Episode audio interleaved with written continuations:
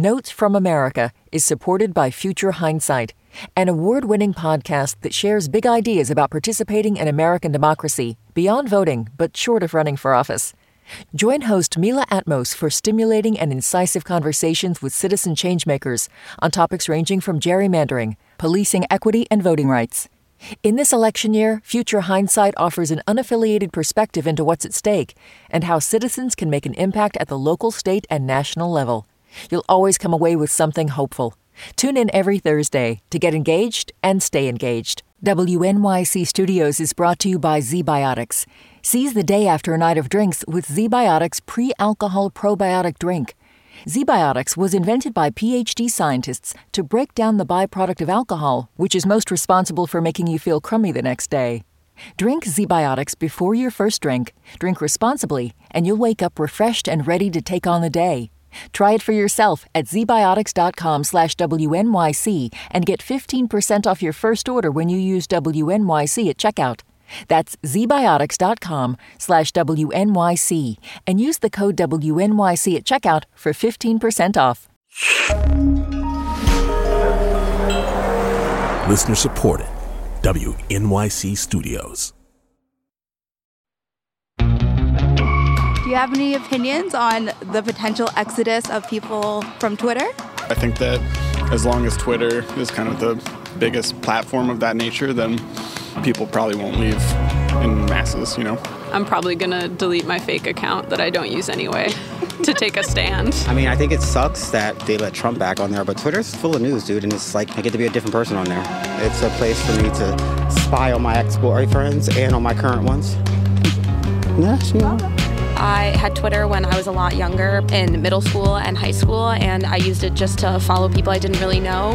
And I don't know. I think I still get that same kind of community feel from from Instagram and other forms of social media too. The way that it's been going with the new CEO, I think I'm just to go ahead and fully go to TikTok.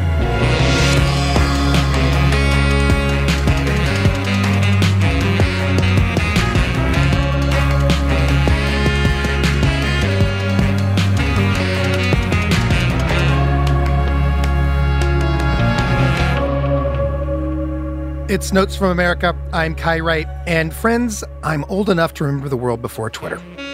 To remember that political conversation could get pretty nasty and toxic without the help of social media. And to remember how flat so much of the public conversation felt, having been filtered through the shared assumptions of its overly white, overly straight, overly upper middle class gatekeepers. But also, I'm old enough to remember how reluctant I was to join a party that pretty quickly felt like an awful lot of shouting. Uh, and by people who'd later convinced that they wish they'd kind of thought that through before they put it on blast for everybody to hear. I'm still, I must confess, some timey about Twitter itself. I'm not sure I'd be on there if it wasn't for my work as a journalist. And certainly count me among those considering logging off for good these days. More than a million users have reportedly done so since Elon Musk took over. And last week, a study from a collection of civil society groups, including the Center for Countering Digital Hate, tracked a sharp increase in anti Black, anti gay, and anti Semitic slurs since Musk took over. Seems to be going from bad to worse. All of which is to say that for a platform in which one encounters so much certainty, there is a particularly uncertain moment right now for many people on the Bird app. And if you are among those who have found joy on Twitter, I want to hear from you now. Have you decided to stay or are you getting out? In either way, why? And what do you think you'll lose if Twitter goes away altogether? And I'm joined first by someone who has experienced it all on Twitter the good, the bad, and the very, very ugly. George M. Johnson is author of the best selling memoir, All Boys Aren't Blue, and on Twitter with 90 something thousand followers. George, welcome to the show. Thank you for having me. So, when we decided to have this conversation, we chose not to speak with someone who is a quote unquote expert on social media, like, you know, a researcher or one of the many smart, awesome people who are studying the platform and its evolution. We wanted to talk with notable people like yourself who have clearly found something valuable in the space in spite of it all. Uh, and you're a striking example of that, George, I have to say. So I want to start our conversation with the good for you, the, the story of why you have been there, why you remain there. Um, I mentioned that I think uh, about how flat the public conversation was for me before Twitter. Um, you are someone who has been very open about your experience as a Black queer person um, as part of your public life. Um, that's drawn some ugliness. We're going to get to that. But focusing for a beat again on the good, do you think the the platform played a meaningful role for you in finding that kind of space in the public conversation as your unapologetic self? Absolutely. Uh, Twitter gave me a voice um, many, many years ago. Uh, it was a, a, great outlet for many of us who were, um, I think, coming into activism, um, you know, needing to find some space where we could, uh, one, build community, because I do think that Twitter was a great way for many of us to build community and camaraderie around one another. Um, but it was also uh, an outlet uh, I don't want to say against mainstream media, but what I will say is when stories were not being covered by mainstream media, mm-hmm. uh, Twitter allowed us the space to say, hey, this thing is happening and no one's reporting on it. And I feel like we constantly were saying, like, hey, this thing is happening and no one's reporting on it. And you know, slowly but surely, uh, many of us, I became a journalist. Um, a few years after starting on Twitter, but many of us uh, were starting to get opportunities to start to report on stories that uh, specifically from Black community, from queer community, from Black queer community uh, that weren't going uh, noticed. Mm-hmm. Uh, but I also think Twitter is where I found like a lot of friends, um, mm. like a lot of online friends are now real life friends and some of them are like really really in my circle now um, and so i think twitter was one of those spaces like where it was a communal space for um, not just the journalistic side but like when beyonce's homecoming came out or like when right. these epic moments within you know black community would happen we would all like share in them together and i think uh, Insecure, I think, was the one TV show where every Sunday night, if you got on Twitter during Insecure, it was just like one of the best moments for five straight years. but yeah, yeah. It's a live tweet and live discuss it. I, I, mean, I'm I'm doing the math on your profile, um, and uh, it's you've been on Twitter since you were 25 years old, is what I'm guessing, and um, so almost all of your adult life. Um, uh, do you remember how you got hooked? Like, was it like right away, or did it take you a minute? Twitter was an interesting app for most of us. It was like, and we used to tweet about it many, many years ago. Twitter was the one app, it was like you would start on Twitter, you wouldn't fully understand what it was. So you would hate Twitter. then you would maybe most of us like six months to a year later came back to twitter and then it was like oh i love this. Like this is my favorite thing to do now. Um i think many of us had that very similar journey of like when you first got on it was like so am i supposed to follow people? Or people supposed to follow me? What exactly am i supposed to talk about all day on here? Like it was one of those things um and you know when twitter first started it wasn't as uh about movement work and uh, about crowdfunding and about like many of the the great things that the app you know over time became um, it really was just like social commentary on like television shows um, just like your daily thought while you were sitting at work. Like um, i know some people still have them come up like the horoscopes like your daily horoscopes. Like it wasn't like this huge thing it was um, fun rather than so it's like something you just would do to be like how do y'all pronounce this word? Or how do you, you know, like did like little things like that. And then I think it now has become, you know, something much more powerful. Is it still um, fun? Uh, some days. Mm.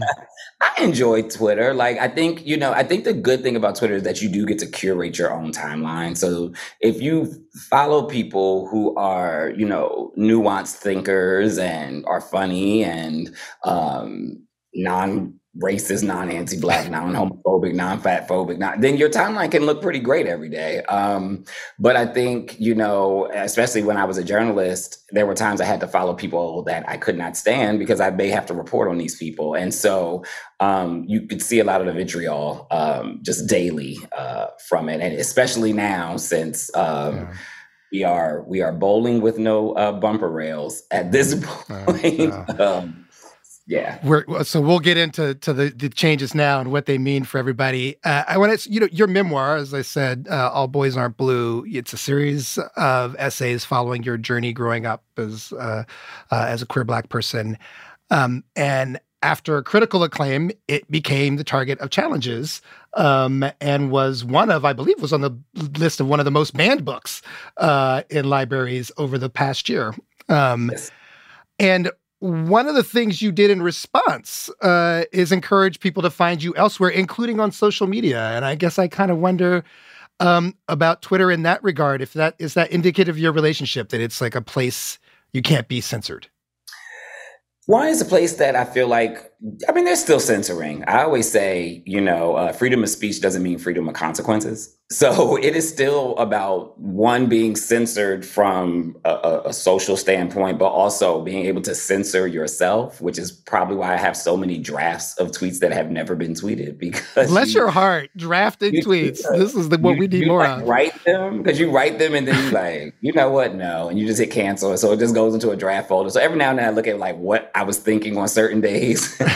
um, in my draft folder, and I'm like, oh yeah, I'm glad I didn't say this out loud because like, not that it was a bad thing, it just would have caused discourse, right. and I had the the time to to even uh, deal with it. But I think what I liked about Twitter was that, especially like having my memoir be so uh, challenged and so banned, um, it also showed you who I was as a human. So there mm. are videos of my mom, my family. You kind of go through the grieving process with me of when I lost my grandmother three years ago, who's very influential in the book, uh, but also when I lost my older brother just uh, a few months back, who's also in the book, right? And so like people um, through Twitter have been on a journey with me from when I was writing free articles for, I believe it was like HBCU.net back in 2014 to when I got my first, you know, major headline in Ebony to when I had to be a part of the people who sued Ebony.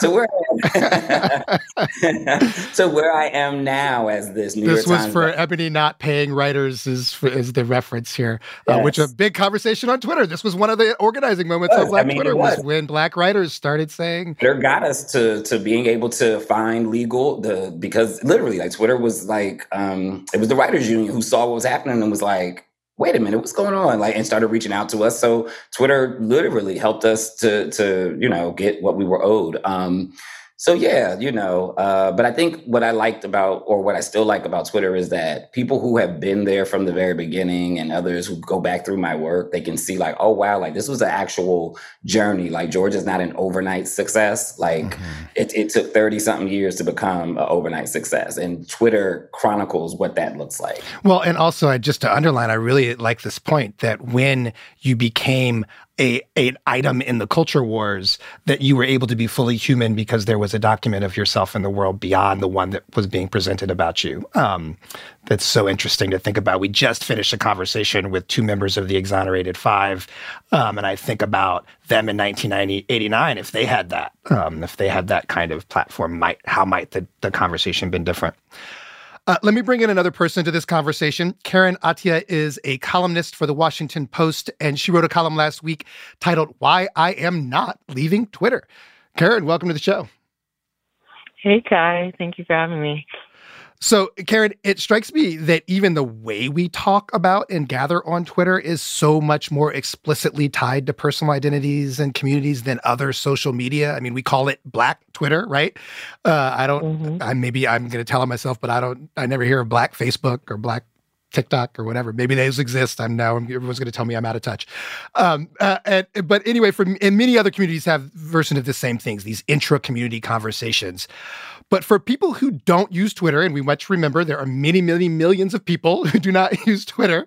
Um, help us understand, help them understand for you what you mean by Black Twitter and why it serves you.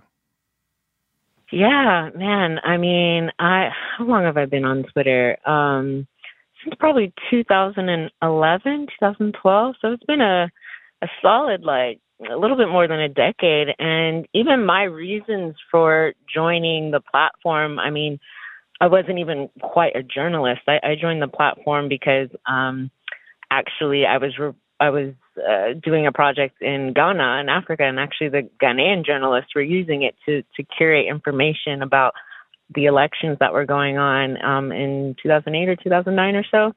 So I I got on Twitter because I I left um, and came back home, and I felt kind of isolated in small town Texas while I was trying to figure out what to do with my life. So I joined Twitter because I wanted to feel less lonely and I wanted to still keep up with um, my friends and, and the people that I'd met doing the work. So for me, it, my use of Twitter has always been rooted in community and connection, um, just to other people and, and keeping keeping myself informed, particularly actually about um, the Black world, including Africa.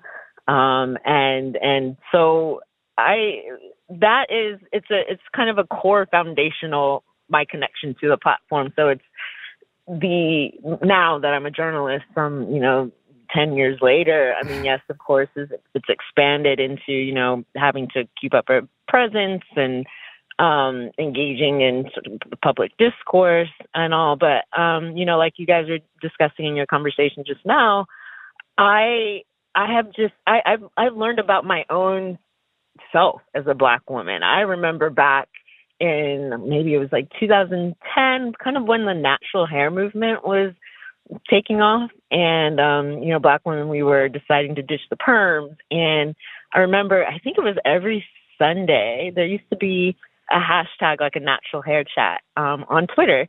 And we would um black women we would gather use the hashtag and we would talk about what our hair care routines were and how to like take care of our hair. Because at the time there wasn't as many like products as there are now for for us and so I legit like learned how to take care of my own hair from strangers wow. that I'd never met on it's like so Twitter. Intimate.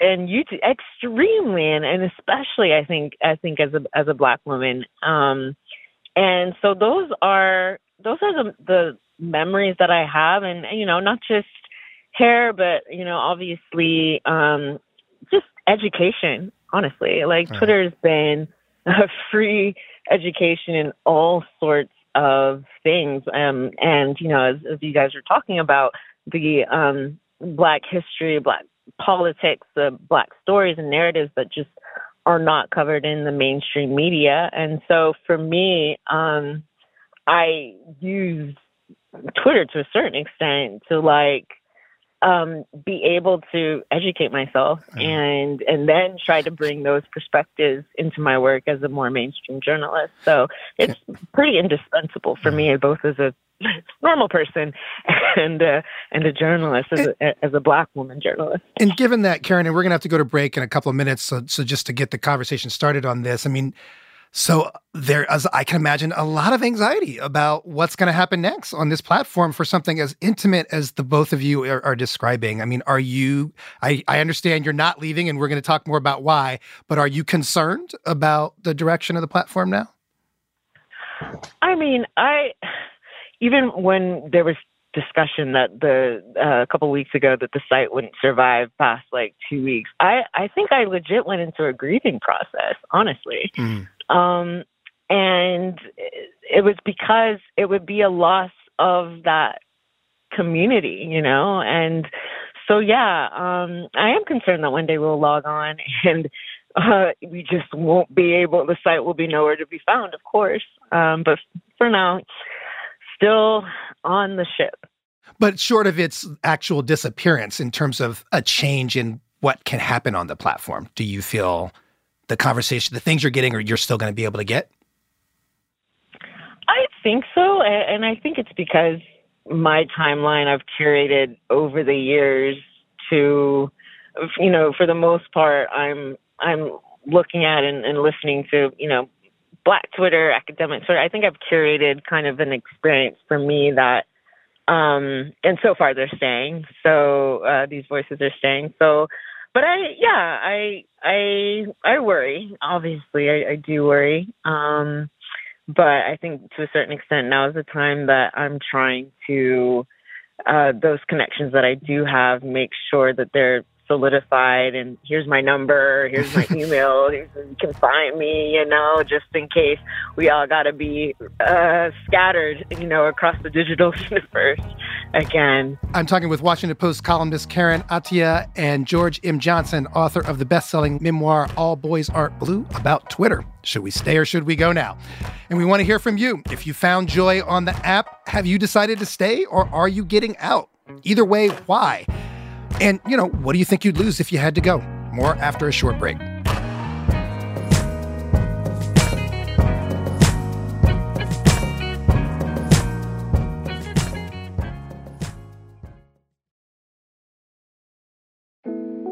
Hey everyone, this is Kousha. I'm a producer. Earlier this month, my colleague Tracy Hunt came onto the show to chat with Tressie McMillan Cottom for a piece called Who Gets to Be Beautiful in America. It's a wonderful piece. I really encourage you to check it out if you haven't yet. After the piece, we got this voicemail from a listener. I really appreciated your episode on Who Gets to Be Beautiful in America.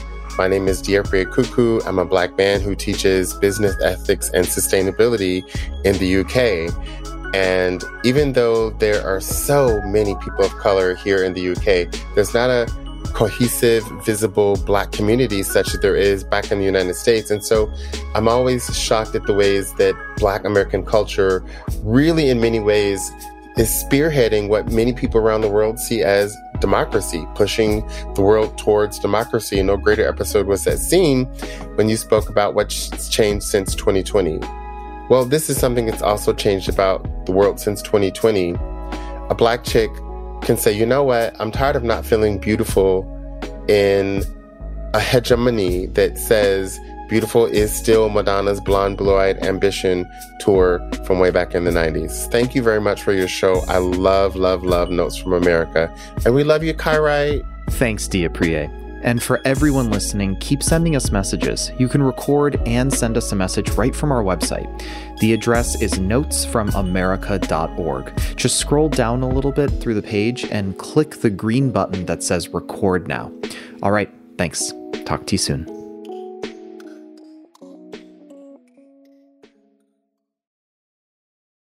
Carnegie Hall has welcomed a dizzying array of performers. To have Andy Kaufman, Frank Zappa, and Birgit Nilsson and Horowitz on the same stage, it becomes this kaleidoscope of our history.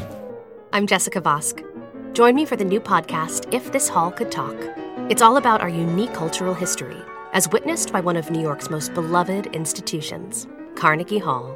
Listen now, wherever you get podcasts.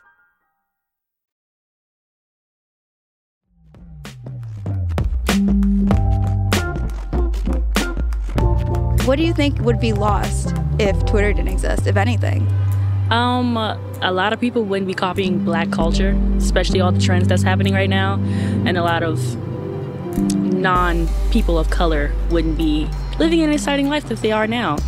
Yeah, it, it'll stop giving them free passes to steal unless they're gonna work extra hard to steal from us. Just like you know, Bring It On and how they went to a whole different neighborhood to steal a dance from Ghetto Girls, quotations around that, to go to the championship. So we all know when they, they don't have access to us like that, it'll just make it even harder for them to emulate. Everyone goes to Black Twitter, even non people of color go to Black Twitter, or it somehow passes their page, everybody retweets it. Like the whole world runs off of black culture.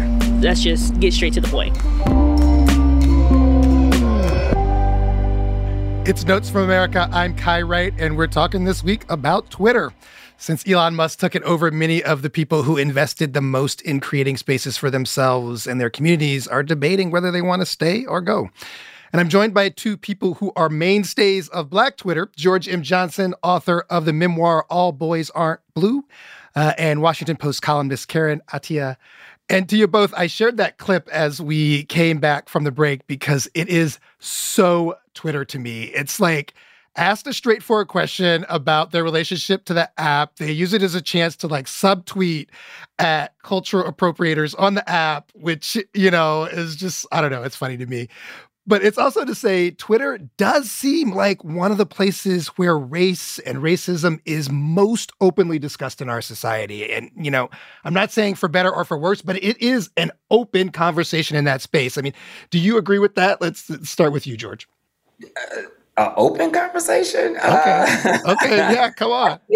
I think it's a conversation. I don't know how open the conversation is, um, because a lot of people, you know, unfortunately on Twitter, um, we oftentimes run into people who lack nuance in these conversations, um, and Twitter at times can be a hindrance unless like you're really going to do the work to like do like a really really long thread to explain something. Most people try to put like too much information in one tweet and then it just creates a war of what was meant. What this, I was trying to say this. I didn't really mean this, and so, so it's not a very good conversation. It's not point. the best. Yes, I don't think it's the best. I think what happens though is I think like a lot of times like great conversations that maybe start on Twitter then become other things, as you said, like when uh, the first conversation you had was with the exonerated five, right? Like how that started from a, a Twitter, right? I, I, I do watch that happen more often than not, where mm. Twitter allows you to take maybe a, a, tweet or a thought process or something, um, get it into the hands of someone who can put it in the right medium to give the full nuance and breadth that a story may need. Um, you know, it was also funny listening to the uh, clip you uh, played right before. Um, primarily because I think people think that Twitter is a lot bigger than what it is. And as someone who has used Twitter, Twitter's a vacuum app. And I tell people that all the time because I'm like, it it makes you feel like it's a whole like the whole world is on Twitter when realistically when they showed like um, when they do like how many people are on each of the main social media apps, Twitter's like at the it's, like, yeah, it's small. It's really small um, in comparison to how many people actually use social media. Um, and so, you know, I think, and I think we've also watched like the shift of theft of culture come from TikTok more than mm-hmm. than, than, Twitter these days. Um, so yeah, um, it, it's.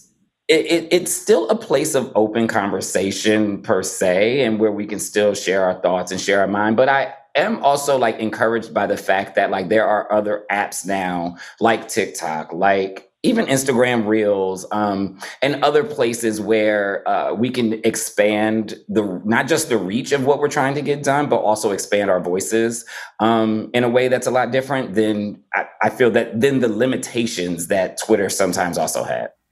We got a tweet. Someone says, "Hi, I'm still on Twitter because the other options seem not great yet." Also on Post, but it feels very white. What I would miss about Twitter is Lebanese Twitter as a Lebanese American and getting to know people not like me.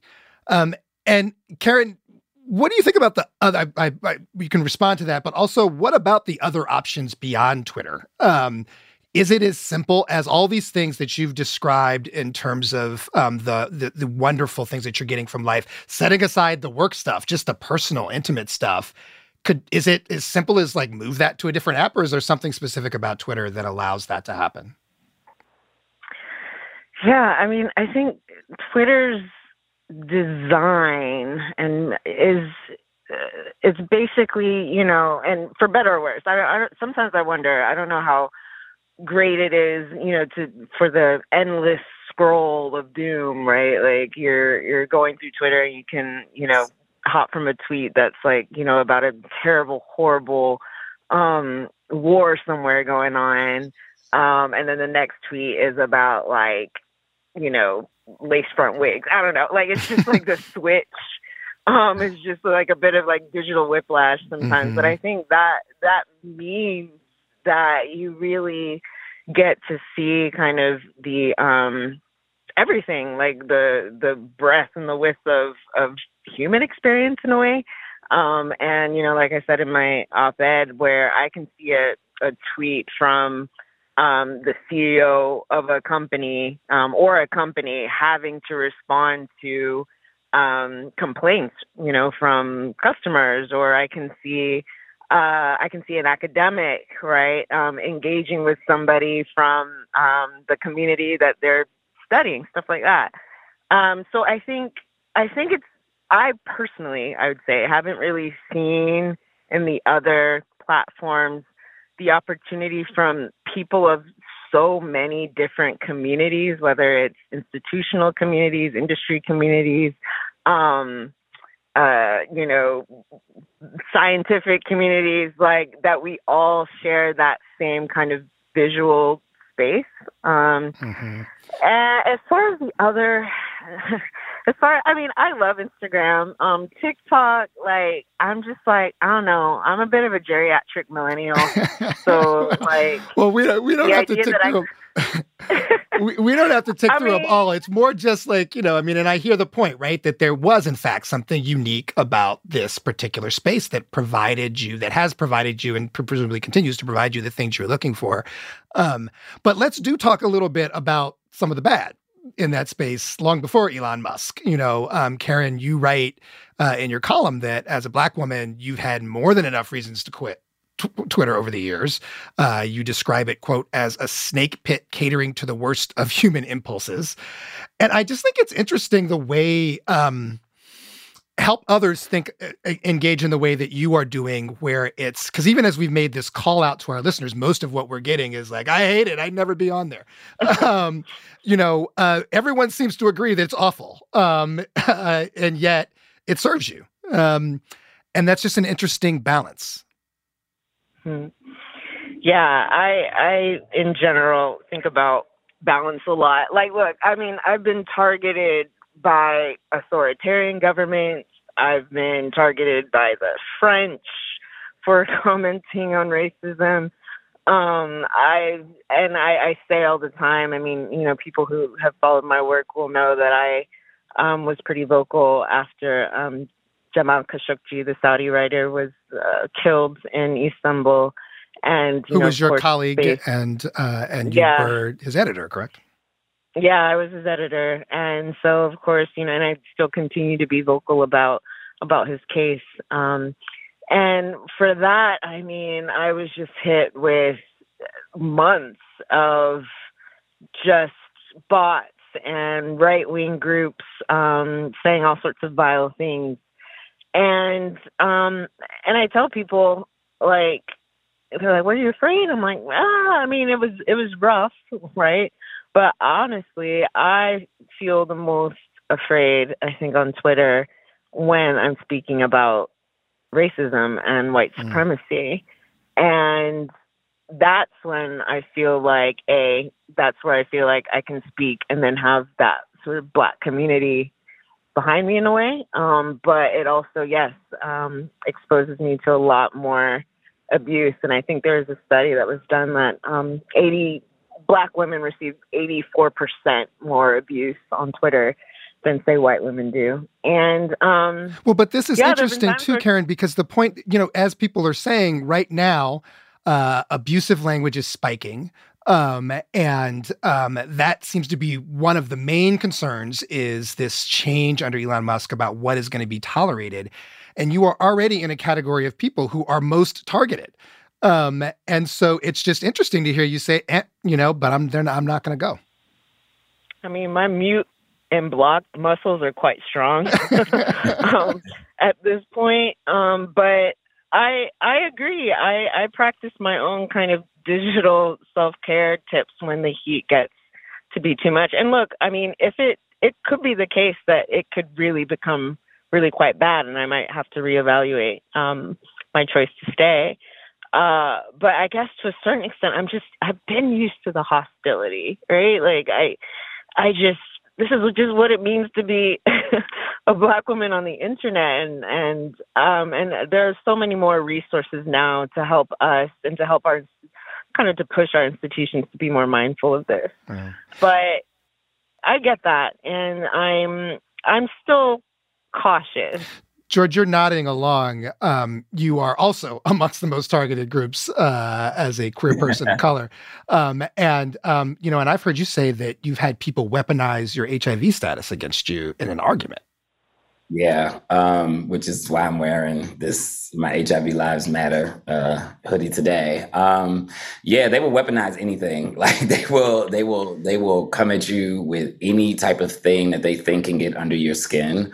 Um, you know, and even more specifically, like not just being a queer person of color, I'm a black queer person, and that that increases the uh the stakes or the the rhetoric or the vitriol that we receive uh because as I have said often, you know, even though black people may fall into the category of people of color. People of color don't fall into the category of always being black, and they treat us just like some of them uh, white counterparts. And so the the the heat that we face uh, at that intersection yeah.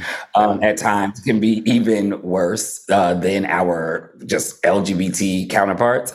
Um, but yeah, I've had any anything can be weaponized against you. You know, people will talk about like deaths that you had in your family, like, oh, this person deserved to die, or you deserve to die, or um, you know, this this is part of the reason that, you know, you've been punished with HIV and um, you know, like it, it's it can be a toxic cesspool. But I guess the other thing is I'm kind of like uh, where Karen is at with it. I'm like, after a while you just been through it. Like you know i've lived my life as a black queer person so like i'm not getting run off the damn internet. It's not new. like, we're like if you are gonna run me off the street in my actual day-to-day life like i'm not gonna just be run off the internet. And i always tell people too i'm like listen like you gotta come with something real real good to get like really under my skin nowadays right? Like my book's technically the second most banned in the country.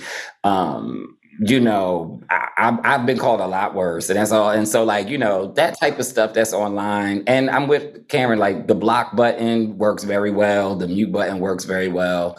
Um, Can I ask you to respond? To, I mean, so as somebody who is in fact the victim of censorship from a government body, which is in fact an attack on free speech, that's actually what free speech is about. Um, I would just be curious to hear your response to the idea that Elon Musk has put forward that um, uh, he needs to protect free speech on the platform by allowing um, uh, any kind of speech. Um, and I just wonder what you have to say about that.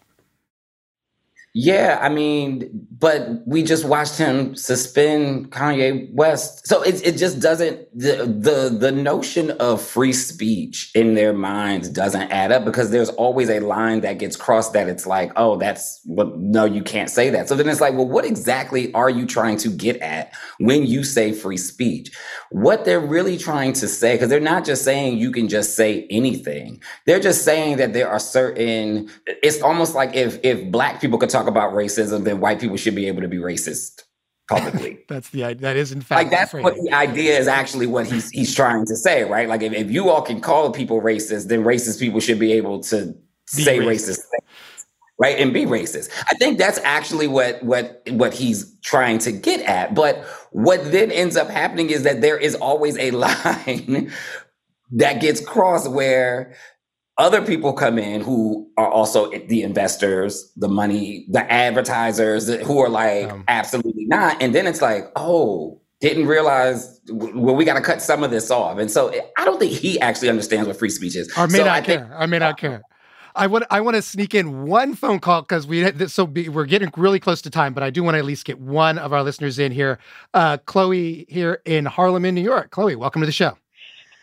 Thanks so much. Yeah, hi. I work with um, a lot of faith leaders around the city and um, uh, at the Interfaith Center of New York, and we are um, constantly a little bit concerned about not so much what's happening, the implications of what's happening online, but like the implications of what's happening offline when hate speech rises online. And we see all that with the Asian um, hate speech attacks. We mm-hmm. see that with anti-Semitism. We see that that there is a correlation between speech and attacks on people around uh, the city and around the country and the world, for that matter. So, what my question is to the panelists, like, given that Elon Musk clearly understands one language, which is money don't we have a moral responsibility in some ways to speak to him by, you know, voting with our feet when he starts to create an environment right. where, you for, know, it's dangerous? For time, I'm going to leave it there, Chloe, so we can get to the answer. And Karen, you spoke to this specifically in your column. So will you, what's your response to that?